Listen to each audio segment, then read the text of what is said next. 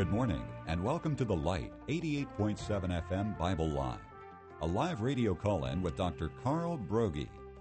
Dr. Broggi is the senior pastor of Community Bible Church of Beaufort, South Carolina.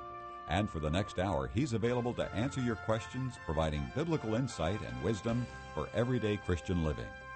Our phone lines are open, and if you have a question for Dr. Broggi, you may call 525 1859 or on your Alltel cellular phone, star 887.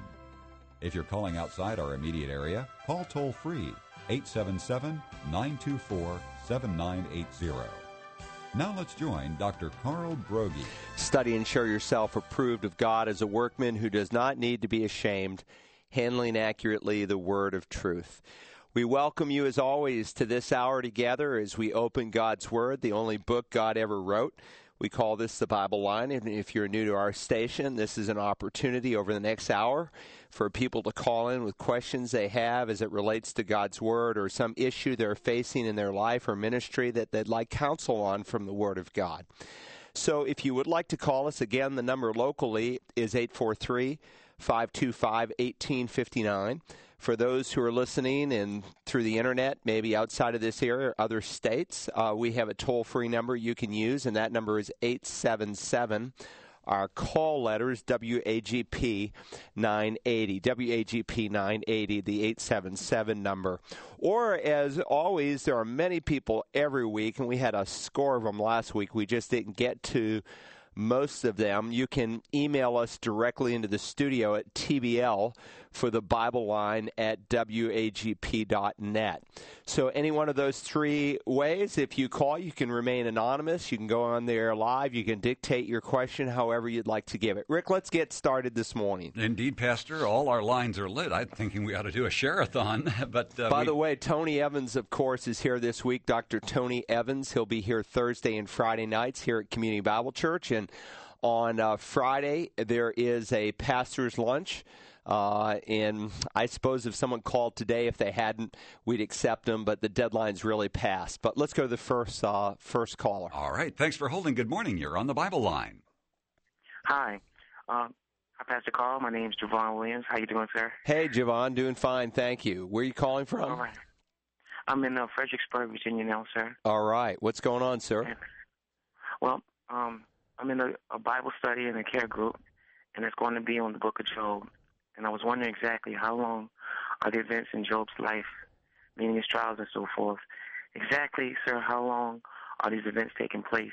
Because I think I learned before that it was like a week or two. I'm not sure anymore, sir. Well, it's a good question. The Bible doesn't actually tell us. So if someone gave you a specific time frame, it would be pure presumption on their part. But it seems, you know, rather quick. Um, but the, the, the point of the book is not so much to give us the the, the time. Uh, in terms of the time frame, whether it was a week or a month or a year, as much as to help us to see the eternal truths that God would have. You know, the book of Job, I always divide it into three parts in my mind. In chapters one through three, you have his distress. And of course, Satan comes into the presence of, of God and says, Listen, the, the only reason Job really loves you, God, is because you, you've bought his love. You've blessed him so much. Take away some of those blessings, and we'll see if you really truly love him. So you see his distress in verses 1 through 3, uh, Job's defense in 4 through 37, and ultimately his deliverance in 38 to 42. So that's how the book divides. Unfortunately, Job is often misused and abused as a book in the Bible and that a number of Job's friends give counsel and advice. And what I find so fascinating is to see the uh, prosperity theology movement quote the book of Job, quote Job's friends to justify some of their doctrine.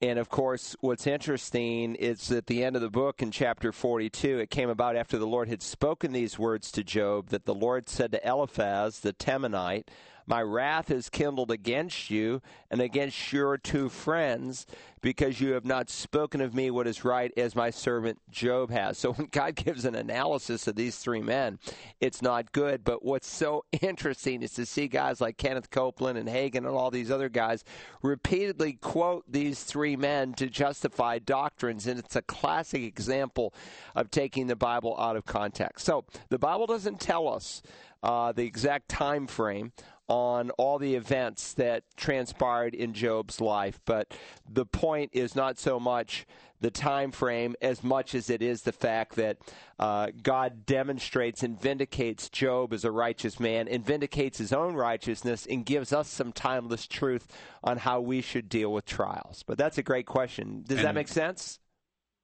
Thank you very much, sir. Uh, Did you have a second question, Jovan? I did, sir. Go ahead. Um, this this is a tough one. I was wondering, sir, if it's okay to marry a woman who is divorced, even if uh, you have never been married, and would that disqualify you from deacon or elder service if her ex husband has now died? Yeah, I think it would definitely disqualify you from uh, serving as an elder or a deacon uh, because the uh, requirements given in 1 Timothy 3 for both an elder or a deacon is that he must be a one woman man. Um, and of course, that's been interpreted different ways in the course of the church. Uh, some have said that that's a prohibition against uh, a bigamist or a polygamist. A bigamist is a guy with that two wives, a, a polygamist three or more wives. And that what he was saying is that you can't be a bigamist or polygamist to be considered to be an elder in the church. Well, I think that's a ridiculous interpretation for several reasons. Number one, much like in our country today, bigamy and polygamy is illegal. It was illegal in the first century Roman Empire. It's against the law. The government saw no value in it. They saw it as destructive to society and uh, making people more um, dependent potentially on government need and our government views it the same way, not just from the moral lens of Scripture, which I think is very much historically the root of that perspective, but also the government oft also has perspective sometimes in terms of what's good for the society as a whole. So there's that side of it. Um, so it, listen, if someone was a bigamist or a polygamist in the first century, claiming to be a Christian, they wouldn't even consider him a Christian. You could pull off bigamy and polygamy in the Old Testament, but not under the New Covenant, where you'd be considered even a believer. Such a person would not be a candidate for. Uh, the office of elder or deacon, but a candidate for church discipline. Some have said that the husband of one wife means you have to be married. I don't think so because that would disqualify the Apostle Paul, who'd been single his whole life. Not to mention that uh, Jesus, who's the chief elder, was single his whole life. And the word elder it was true of every apostle. Every apostle was an elder or a pastor or a shepherd or a bishop or an overseer, all terms used interchangeably in the New Testament. Not obviously every elder is an apostle, but the apostles were elders, and so Peter refers to himself as our fellow elder, our fellow pastor. He was an apostle, but he was also a pastor. Uh, so I don't think it's a prohibition against being single because Paul was an elder, he was a bishop. Uh, he, as the Lord Jesus. Some have said, well, uh, it, it, what he's referring to is a, a, one kind of woman man in his heart. It's a uh, it's a prohibition against being flirtatious. That's already been covered, I think, in terms of um, uh, self control. Uh, again, it's been interpreted in many different ways, and I go through all six interpretations. Uh, the Catholic Church said, well the um, since they advocate celibacy, how are they going to do this? Well, they're going to spiritualize the text, and they'll say, "Well, he's married to the church," and so they would say his um, children that are mentioned in the text are the people in the congregation.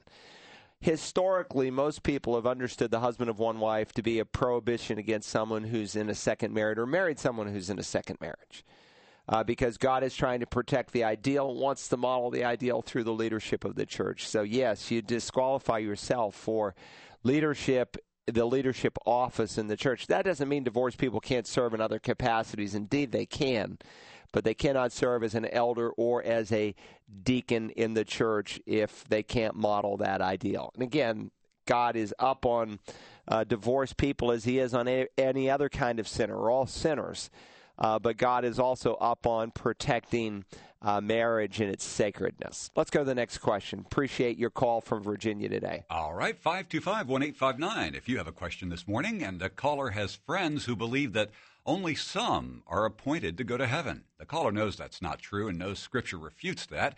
But he'd like to know if uh, he should continue to associate with these friends as this subject continues to be brought up, almost as if they are trying to change his belief. What would you advise? Well, Acts 13 says, As many as was appointed to eternal life believed. So there is an appointment that transpires. The question is uh, how it transpires and what are the implications. It sounds like um, you know your friends are arguing for unconditional election, though I can't say that definitively because they're not here to defend themselves. I certainly would not make this a test of fellowship. There are many good, godly people who uh, take John Calvin's slant on the doctrine of election. All Christians believe in the doctrine of election, the doctrine of appointment. The question is not if God elects, the question is how does God elect? Uh, God chose us before the foundation of the world. It's the Greek word we get our word election from. He chose us. That's what the Bible says. So you cannot say that the Bible doesn't teach the doctrine of election. The question is not does God elect, but on what basis? Some would say that God in eternity past looked at the mass of humanity and selected from that mass certain people to be saved and the rest to be damned. Um, and that's what's viewed. Then there's those who teach double election that say, well, God actually created some to be vessels of wrath to display uh, the aspect of his character that he is a wrathful God, and he created others to be saved. That's double predestination or double election, as it's often called. Um, I take it that God is an omniscient God that man is dead in sin, so no one can take credit for salvation. Uh, Jacob Arminius was wrong that man had a spark left in him by which he could respond and come to God on his own. No, salvation is a work of God from beginning to end. God takes the initiative, but God, knowing that He'll initiate, also knows as an omniscient God how men will respond to that initiation. And to those whom he knows will respond, they are the called, the appointed ones. And those who are called are justified and ultimately positionally glorified and practically in the end. But again, I wouldn't make this a test of fellowship, but you might have to just say to your friends because it's bothersome, because they may uh, only want to talk about that. Say, look, I love you, you love me in the Lord. Let's agree to disagree and win as many people to Jesus as we can and keep moving forward. Good uh-huh. question. Let's go to the next one. And by uh-huh. the way, if someone's interested in that, we're going to deal with this question in depth, tremendous depth, in our exposition of Romans. We're working our way chapter by chapter, verse by verse through the book of Romans. We've already spent five hours in chapter one. We'll probably spend another five hours in chapter two. When we come to chapters 9, 10, and 11, we will deal extensively and in great detail with all of the arguments up one side, down the other that people use in both camps and uh, try to ask carefully what does the Bible actually say? What can we dogmatically, definitively say? Okay, let's go to the next one. All right, this actually came in last week, um, so I don't know if you'll even remember this, but on Sunday, April 15th, during the opening prayer, uh, this person writes that you made a statement about the Lord being closed when the Bible was closed. Uh, would you elaborate on that to include your thoughts on God's moving in supernatural ways today? And please include your thoughts on those who praise and worship on a more emotional level as well. Well, I, I, think you misunderstood me. I don't think I said that. I think what I said was is that when we open God's word, God's mouth is open. And when God's word is closed, God's mouth is closed. In other words, what I was trying to say probably in that prayer is we are to tremble and revere God's word. What we have in what I have in my hands today, this morning, is a copy of the very words of God Almighty. And so when the Bible is open, God is speaking. It's the voice box of Almighty God. When the Bible is shut, God is not speaking. Now, in terms of the supernatural, you know, let me just briefly answer it. And if you want to study it in more detail, let me direct you to a handout I have called the Signs and Wonders uh, handout, where I deal with the signs and wonders gifts. Uh, you can call, search the scriptures, and ask for section six, and we'll be happy to send it to you as a as a file or mail it to you if you don't have a computer. But what I basically do is I show that people want to make miracles normative. Uh, miracles through individuals normative throughout biblical history. And the truth is, they've never been normative. Uh, listen, there's uh, Abraham, Isaac, Jacob never did a miracle. Uh, Noah never did a miracle. Those were great men of God. In fact, Noah is put in a class by himself as a great man of God. Uh, he's a very, very special man. Uh, but he never did a miracle. Uh, Joseph, who was a great planner, whom God used to preserve uh, people's lives, both Egyptians and the surrounding nations, not to mention the Jewish nation, he never did a miracle. In fact, the first one to come on the scene to do a miracle in the course of biblical history from the time of creation is Moses. And God does miracles through Moses, who passes the mantle to Joshua. He finishes the work, carries him into the pl- promised land. Joshua dies, and the miracles dry up in terms of being done through an individual. Uh, hundreds of years go by, there's no miracles until there's a time of new revelation and a new call on the people of Israel. And God does a series of miracles through Elijah and Elisha. Um, and again, after those men leave the scene, the miracles dry up. That doesn't mean God can't do miracles. God did a miracle in the time of Daniel, didn't do it through Daniel when he was in the lion's den, but did it to Daniel. Didn't do it through his three sons in the faith, but did it to them when they're in the fiery furnace. Uh, God still does miracles today. He still answers prayer sometimes beyond uh, the natural realm. Sometimes we call things miracles that aren't really miracles. You know, you hold a little precious, brand new newborn in your life, and you say, What a miracle. Well, it is a wonderful, incredible blessing and handiwork of God, but it's not a miracle because the Bible would define miracles where God would. Uh, supersede the what we might call in quotes the natural laws or the god-given laws the natural laws of the universe and he supersedes them. A miracle is when God uh, goes against the law of gravity that he wrote and he makes the water in the Red Sea stand up like walls so that the people can go through in the dry ground. A miracle is when God uses a supernatural means to bring about a conception, like the virgin conception. So, new baby happens through the means that God gave to create. It's an awesome um, means it's a awesome testimony of God's eternal power and divine nature, but nonetheless means that God has given that He has wrote, written into the universe. But a miracle defies natural laws. So when someone is dead and they are raised from the dead, that's a miracle. Or someone has a congenital, congenitally blind from you know, they're b- blind from birth, and uh, God heals them supernaturally without any medical means. That's a miracle. Uh, so there's a difference, and God still does miracles, but He doesn't do them through people. So He did them through Moses. Hundreds of years went by. Did them through Elijah and Elisha. Hundreds of years went by. He doesn't do them again until the Lord Himself comes on the scene as the God Man, and then through the apostles who help lay the foundation for a new work. Again, a new message is coming on the scene. And when the apostles die and the apostolic delegates whom they had selected to represent them die, no miracles happen. And they won't happen again, according to the Bible, until the time of the Great Tribulation period. There will be two men, for instance, who will come. They'll call fire down out of heaven. They'll they'll do they'll do miracles similar to what Moses and Elijah did. In fact, many think they are Moses and Elijah because they mimic their ministries so well. I don't know, but um, they very well may be. So God has never done miracles throughout the course of biblical history, but only at great turning points of uh, of history. But some today want to make miracles normative throughout biblical history, and they haven't thought it through. They've never been normative, but only at the great turning points when God is sending a, a special message to His people? Great question. Let's go to the next one. All right. Our next uh, listener would like to know why there is so little information about what Jesus said and did after the crucifixion. Well, uh, you know, I'm not sure what you define as little or big, but there is information. The Lord walked on the earth for 40 days.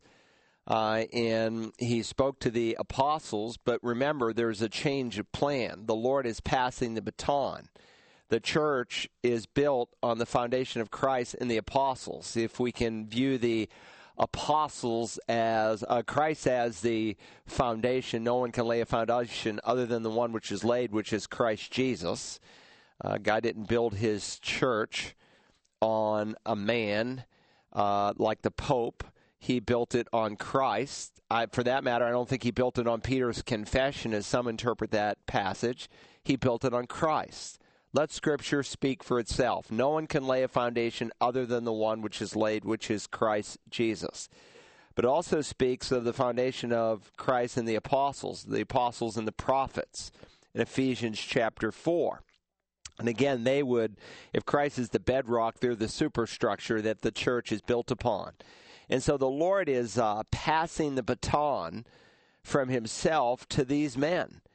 And these men represent him. They represent uh, the ones who will be his spokespersons. And they understand that. Uh, so that, for instance, when Paul writes to the church at Corinth in, in 1 Corinthians chapter 7, he makes an interesting statement. He's talking about marriages and diff- different situations. And he says, for instance, in uh, 1 Corinthians 7, verse 8, I say to the unmarried and to the widows that it is good for them if they remain even as I. So he speaks to singleness. Then he says in verse 10, But to the married I give instructions, not I, but the Lord. And then he gives those instructions. In other words, this is an issue that Jesus addressed and spoke of during his public ministry. You can read about it in the Gospels by what he taught about marriage and divorce. And by the way, that first caller, if they want to listen to a sermon I did on Matthew 19, I didn't answer your question full. It just occurred to me. Listen to that tape on Matthew 19, 1 to 10, on the rightness of remarriage after divorce. In either case, um, Paul is saying this is an issue Jesus spoke on, so I'm just going to tell you what he said. But then he'll say a couple of verses later, to the rest, I say, not the Lord, meaning Jesus never addressed this subject, but I'm going to speak on his behalf. So the baton was passed to the apostles. And so you would expect the focus to change. And it indeed had changed because the Lord then highlights the apostles as his representatives. You're going to speak on my behalf. You're going to represent me, Mark 16. You're going to go into all the world and preach the gospel, et cetera, et cetera. And so that's why I think the change of focus, because we're moving from the public ministry of Christ to the public ministry through his body beginning with the apostles and through people like you and me. We are the body of Christ. Great question. Let's go to the next one. All right. 525 1859, toll free 877 924 7980. And uh, this listener would like to know what does it mean to fear God? Well, the fear of the Lord is the beginning of wisdom. Uh, sometimes, if you have like the New American Standard, uh, they'll have a little cross reference out in the margin indicating that you could translate it to revere, uh, to revere God. Um, there's a sense in which we don't fear God in this respect. John speaks to it. Let me read it. It's found in uh, 1 John chapter 4. And he says, By this love is perfected with us, that we may have confidence in the day of judgment because as he is, so also are we in this world. As Christ is, so are we, we being John and other believers who are the born ones that he addresses in his epistles, so are we. As Christ is righteous, so we have been declared righteous. Him that knew no sin, 2 Corinthians 5, became sin for us. The sinless Son of God on the cross bore your sin, my sin, in his body on the cross. Why? So that we could become, and the word become indicates a, a change of status because it's not true of everyone. But if you want to go to heaven, it needs to be true of you. So that we might become the righteousness of God in him. So, as Christ is righteous, I am righteous. That's why in the New Testament we are called saints. So, because I have that righteousness, this is a great, great truth to get a hold of. By this, love is perfected with us, that we may have confidence in the day of judgment. When I stand before Almighty God, I will stand there with a sense of confidence. Yes, a sense of humility, but a sense of confidence because I'm not standing in my righteousness but in the righteousness that was given to me freely as a gift, as Paul says, on the basis of faith. And then he says in the next verse, there is no fear in love, but perfect love casts out fear. Why? He says, because fear involves punishment. And the one who fears is not perfected in love. So there's a sense in which we are not to fear God in the respect that because I have the righteousness of Christ, because God has been propitiated. The word propitiate, he's just used a few verses earlier. By this, the love of God was manifested in us, that God has sent his only begotten Son into the world, so that we might live through him. And this is love, not that we loved God, but that he loved us and sent his Son to be the propitiation for our sins. The Greek word hilasterion is a word that means to appease, to satisfy wrath. Now, there was a translation that was done by a guy named Dodd in the 1950s and he had trouble viewing God as a God of wrath. And so in the RSV, uh, Christians, evangelicals used to call it the reverse standard version, jokingly. Uh, in either case, uh, he translated some of the verses that dealt with the wrath of God in a less than faithful way to the Word of God. The RSV was probably the first quote unquote liberal translation that was done. So uh, they denied the uh, idea that uh, a virgin will conceive. Uh, that a virgin means virgin, letting Scripture interpret itself. But they say, oh, a young maiden, not a literal virgin, because that's a miracle, and we have trouble with miracles. And the new RSV is even more liberal than that uh, because that was really the very first gender sensitive Bible that came out. It only laid the foundation for the TNIV and now the NIV 2010, which is a blend of the NIV 84, uh, which is what you read until 2011 when the 2010 edition came out in paper. So now when you go and buy a paper version of the NIV, you're buying the 2010 version, and it's not the same as the NIV 84. It's a blend of the TNIV that evangelicals across the country revolted against because it was making the Bible quote unquote gender sensitive in the process altering God's word and what it says to be make it politically correct to take out male headship. Uh, that's unfortunate, but that's what they've done. So uh, God was propitiated. God's wrath was satisfied. It is finished tetelestai. It's a it's a Greek word that meant paid in full. All of God's demands were satisfied on the cross. So God doesn't deal with me in anger. God's wrath is not against me. Now the wrath of God abides on the one who does not believe, John 3:36 says. Before I'm saved, I am by nature a child of wrath. But if I've been saved, I have Christ's righteousness, and his wrath has been satisfied. So, in that sense, I don't have to fear like God is going to beat me up, you know, like he's going to wrath me because his wrath. Now, I, I, God still disciplines. Why did I obey my daddy when I was in his home? He, he's dead now, but why did I obey him?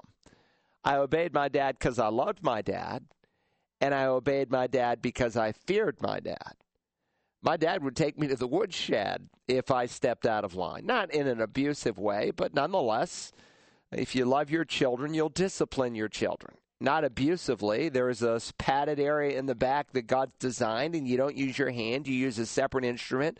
God calls it the rod. But I obeyed him because I loved him and I feared him. Why do I obey my Heavenly Father? Because I love him, but I also fear him. I know that if I step out of line, He'll take His hand of blessing off my life. I will no longer be an instrument by which He can glorify Himself through me. His power will be diminished, and He might take me to the woodshed. And God has many creative ways in which to do that. So, Paul, for instance, in 1 Corinthians 11, he's really speaking about the fear of God when he speaks of the Lord's table, and it was preceded by the agape or the love feast that Jude speaks about. Paul did away with the love feast in the Corinthian church because it was abused. He didn't do away with the Lord's Supper because that's a ordinance that Christ has ordained for his people. He says, Whoever eats the bread or drinks the cup of the Lord in an unworthy manner shall be guilty of the body and blood of the Lord.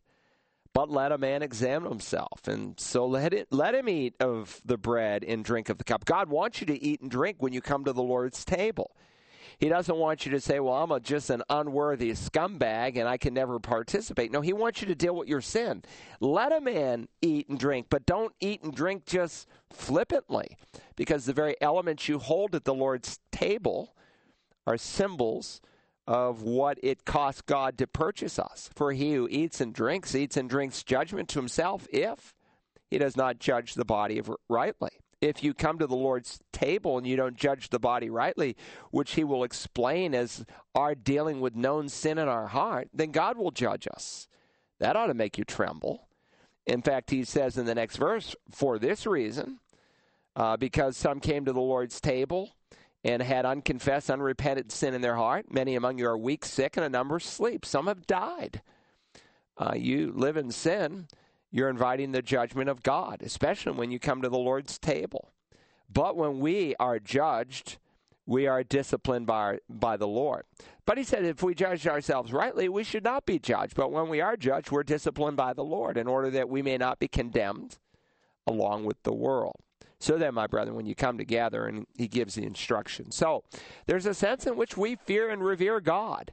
Uh, the writer of the Hebrews, quoting the book of Proverbs, tells us specifically it says, My son, do not regard lightly the discipline of the Lord, nor faint when you are reproved by him. For those whom the Lord loves, he disciplines, and he scourges every son whom he receives. You say, I thought God loved everybody. Well, he does, but he doesn't love everybody in the same way. Uh, God so loved the world, he gave his son.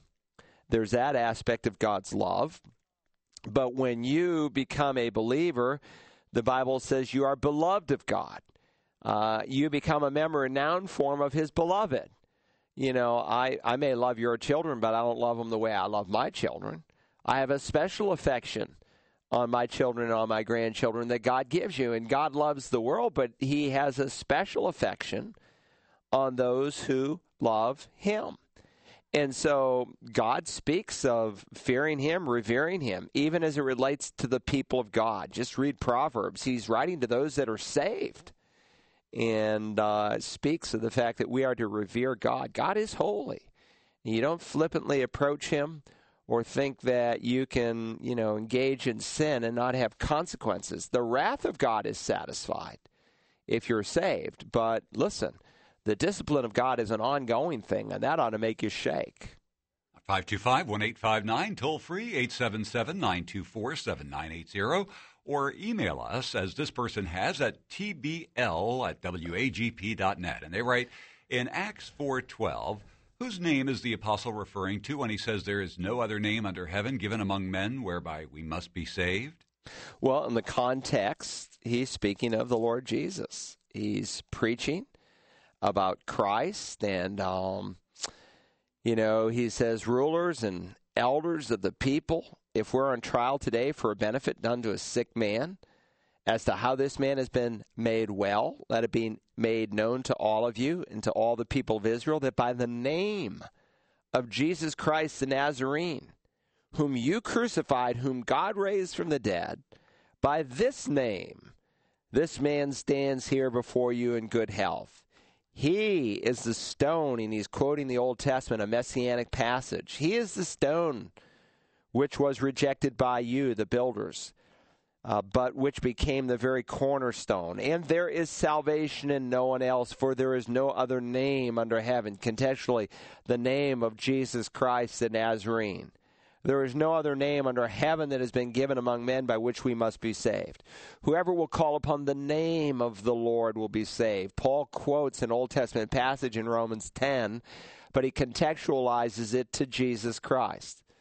Uh, For God so loved the world that he gave his only Son, that whoever believes in him, who's the him? Jesus should not perish but have eternal life.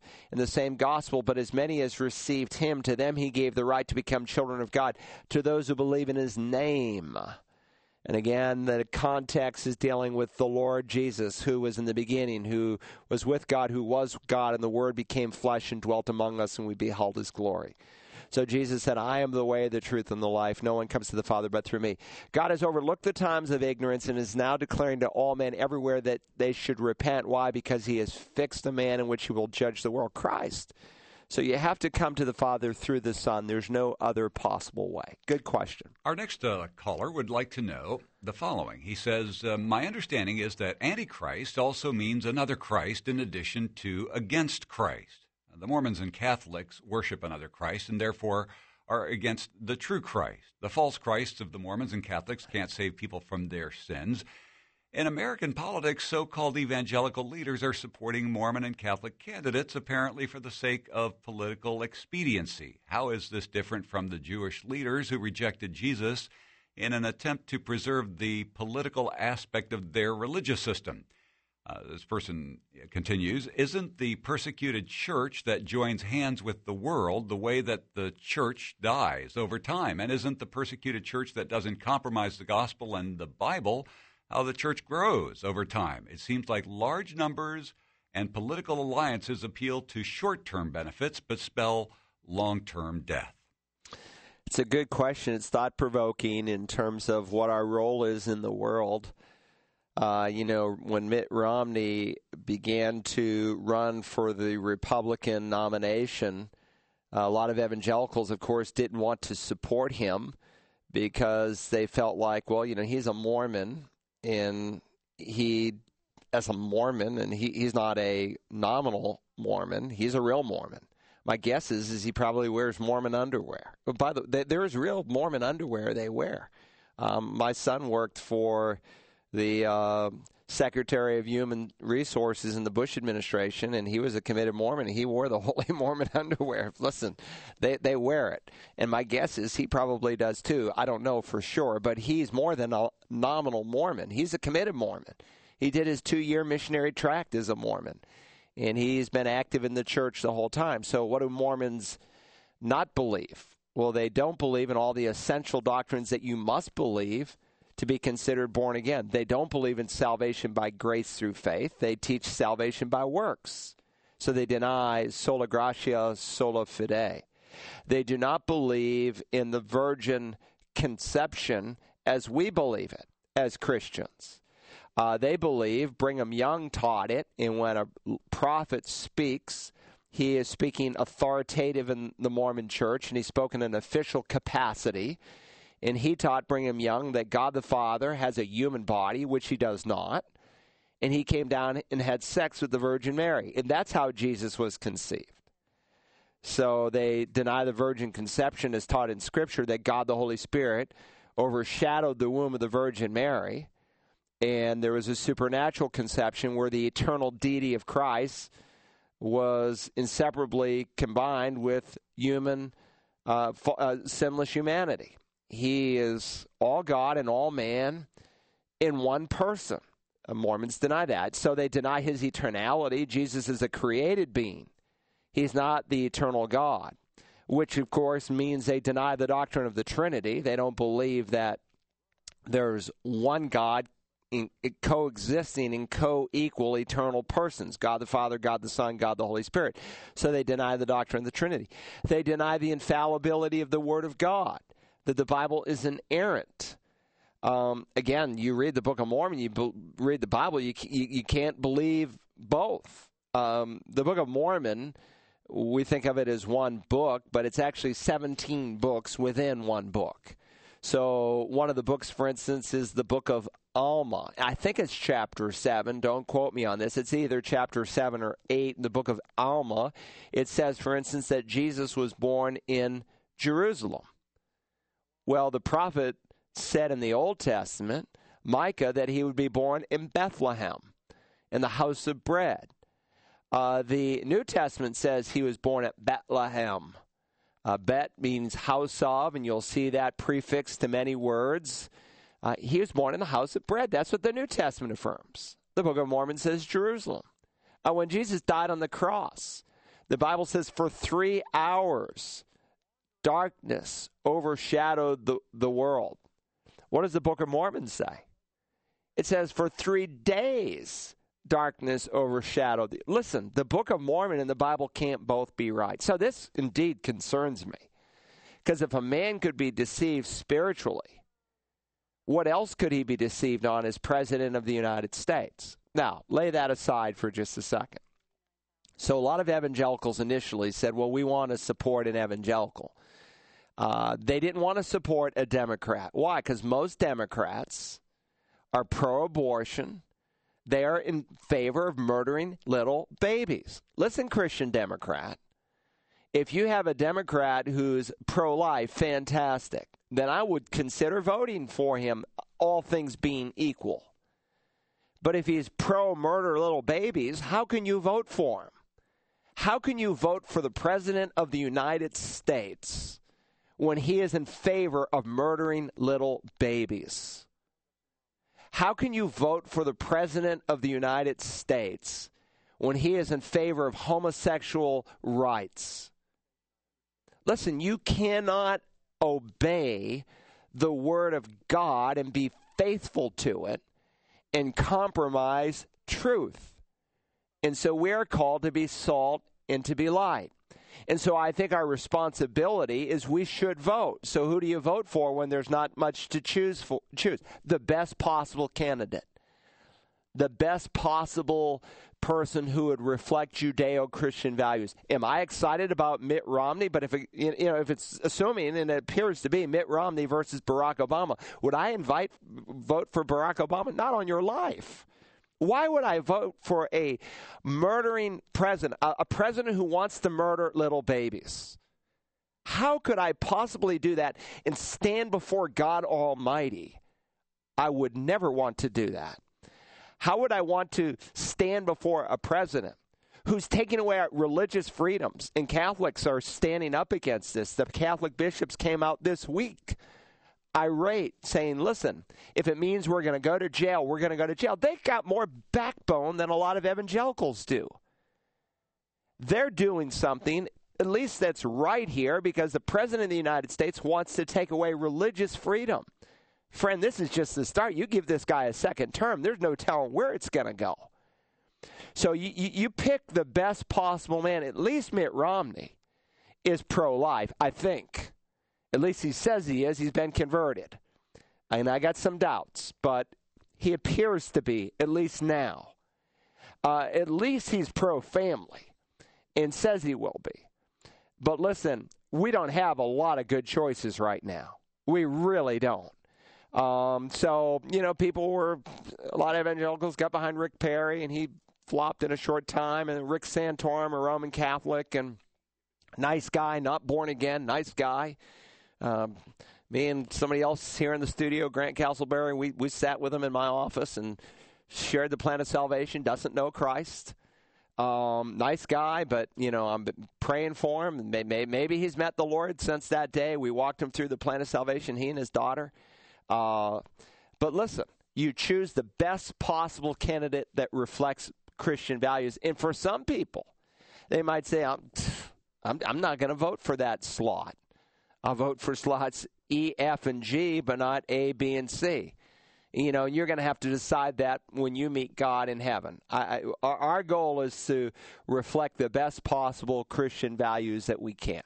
Anyway, I'm speaking, by the way, independently here, not as a representative of WAGP. I have to say that legally. Go ahead. Okay, Let's go to the good. next question. Indeed. Uh, all right. Our next uh, caller says the following. Um, his uh, church is researching the qualifications and roles of elders for their church. Would you address what the church needs to seek as they fill the positions of elders today? Well, there are central passages in the Bible that deal with the qualifications for an elder. The central passages that you'd want to look at would be 1 Timothy 3, Titus chapter 1, Acts chapter 20, and 1 Peter chapter 5. And in those four central passages, you will find at least 21 qualifications for someone who will serve in the office of elder. Unfortunately, today we ask questions much like the first caller from Virginia this morning is Has he been divorced? Listen, that's one of many qualifications and issues that need to be addressed. Um, you need to look at uh, the whole man's life, his family, a whole host of issues. Now, if you want to hear some sermons on it that uh, are hour long, two hour long, um, you can you can go online to searchthescriptures.org, listen to the sermons on Titus one. I've preached the pastoral epistles. You can listen to the sermon on 1 Timothy 3 1 to 8. And by the way, I'm talking about pastors. The, the, the, the, the pastor's luncheon this week on Friday is not for pastorettes because there are no such things as pastorettes in the Word of God. There are no women pastors of local churches in the New Testament. That's a man made, manufactured, politically correct kind of thing, but it's not biblical. God has a different role for women, a high and holy role. But when you mix roles, whether it's in the home or in the church, you do tremendous harm to God's design and what He has planned. So, again, I'm assuming you're talking about men. And that's the assumption in 1 Timothy 2, starting in verse 12 all the way through chapter 3, verse 8. If you can tell me how a woman can be the husband of one wife, I'll tell you how she can be a pastor. Uh, you know, God's real clear after he says a, a woman should not teach or exercise authority over a man. He gives two reasons, and they have nothing to do with cultural issues in the first century. He goes back to the created order, the beginning, and he goes back to the fall. He says, listen, it was not Adam who was first created. It was not Eve who was first created, but Adam. So he goes back to the created order. Eve came alongside as his helpmate. And when she stepped out of her God given role, it was not Adam who was deceived, it was Eve. Now, Adam sinned with his eyes wide open. But she was deceived because she stepped out of her God given role. And that still happens today. When you step out of the role that God has given you, you open yourself up to deception. And that's what happened to Eve. So he gives two uh, eternal principles as it relates to male headship. And then he goes on and he gives all these male qualifications in 1 Timothy 3 1 through 8.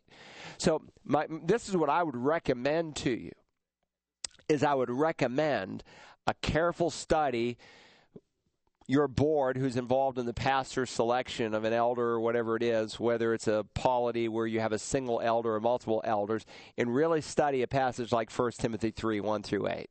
And I'll be happy to send you a DVD for free if that will help you. But then you want to stop and say, well, what are the application of these principles? So, for instance, when I hire a pastor on our staff, I send them a questionnaire because, okay, if a man must be sound in doctrine, well, what does that look like today? So I want to know, well, you know, what's your view, say, of creation? Did God create over millions and millions of years, or did He create in six literal 24 hour days with no gaps in between? Um, when a man must have a good reputation with those who are on the outside, I'm going to ask in our pastoral search survey a question like, would you be willing, based on Luke 16:11, to give us your Social Security number so that we can do a um, financial check on your life, credit check on your life? Why would I want to hire some guy who doesn't pay his bills on time? Why would I want him to represent a, a, a community Bible church? I wouldn't.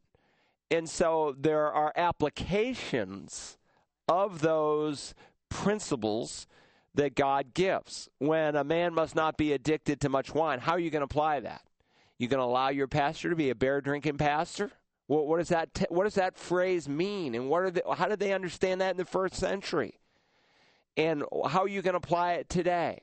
So those are critical issues. So again, I would listen to that, and then I would create some questions that you can interview people with first on paper and then see if you want to pursue them. And then I would do references and I would do secondary references and uh, to make sure that you're getting a representative picture. And then I would probably get them to send me a video sermon uh, so I can watch it and so on. Because there are some good men out there that are highly qualified for ministry, but not just as a teaching pastor in a local assembly. They should be maybe an administrator or do something else. They might be on your pastoral staff, but not a teaching pastor.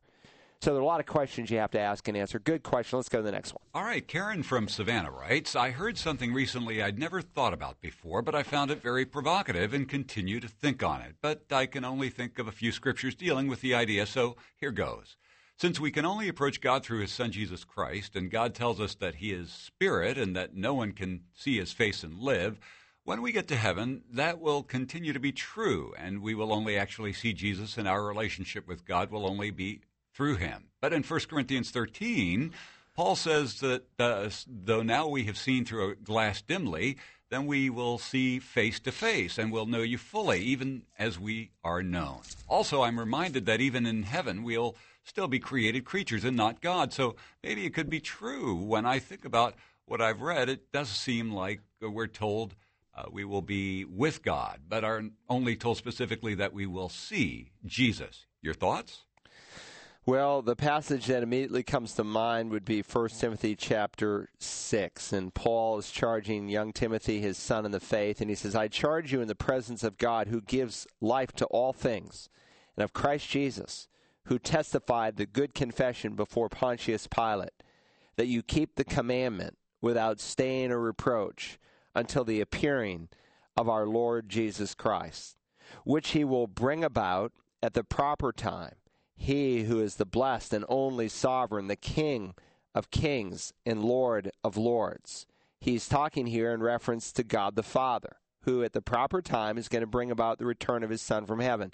By the way, let me just say parenthetically, but the same title that is given to God the Father, King of Kings and Lord of Lords, is given to the Lord Jesus Christ in the Revelation. Why? Because they're equal people. In either case, um, which he will bring about at the proper time, he is the blessed and only sovereign, the King of Kings and Lord of Lords, who alone possesses immortality and dwells in unapproachable light, whom no man has seen or can see to him be honor and eternal dominion. Amen. That's what the Bible says. Now, God is spirit. Have ever have I ever seen God the Father? No. You haven't either. No man has seen him or can see him. Have I seen God the Son? No. Uh, but I will see him someday. Rich wounds yet glorified above. We see, sing in that great hymn by Charles Wesley in his glorified body, we will see him. We will see the nail scars in his hands and in his side.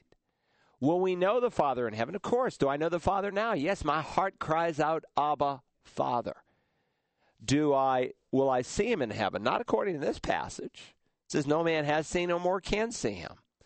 Uh, God put a face on himself when he sent Jesus Christ. Jesus Christ came and took on humanity. He tabernacled among us, John 1.18 says.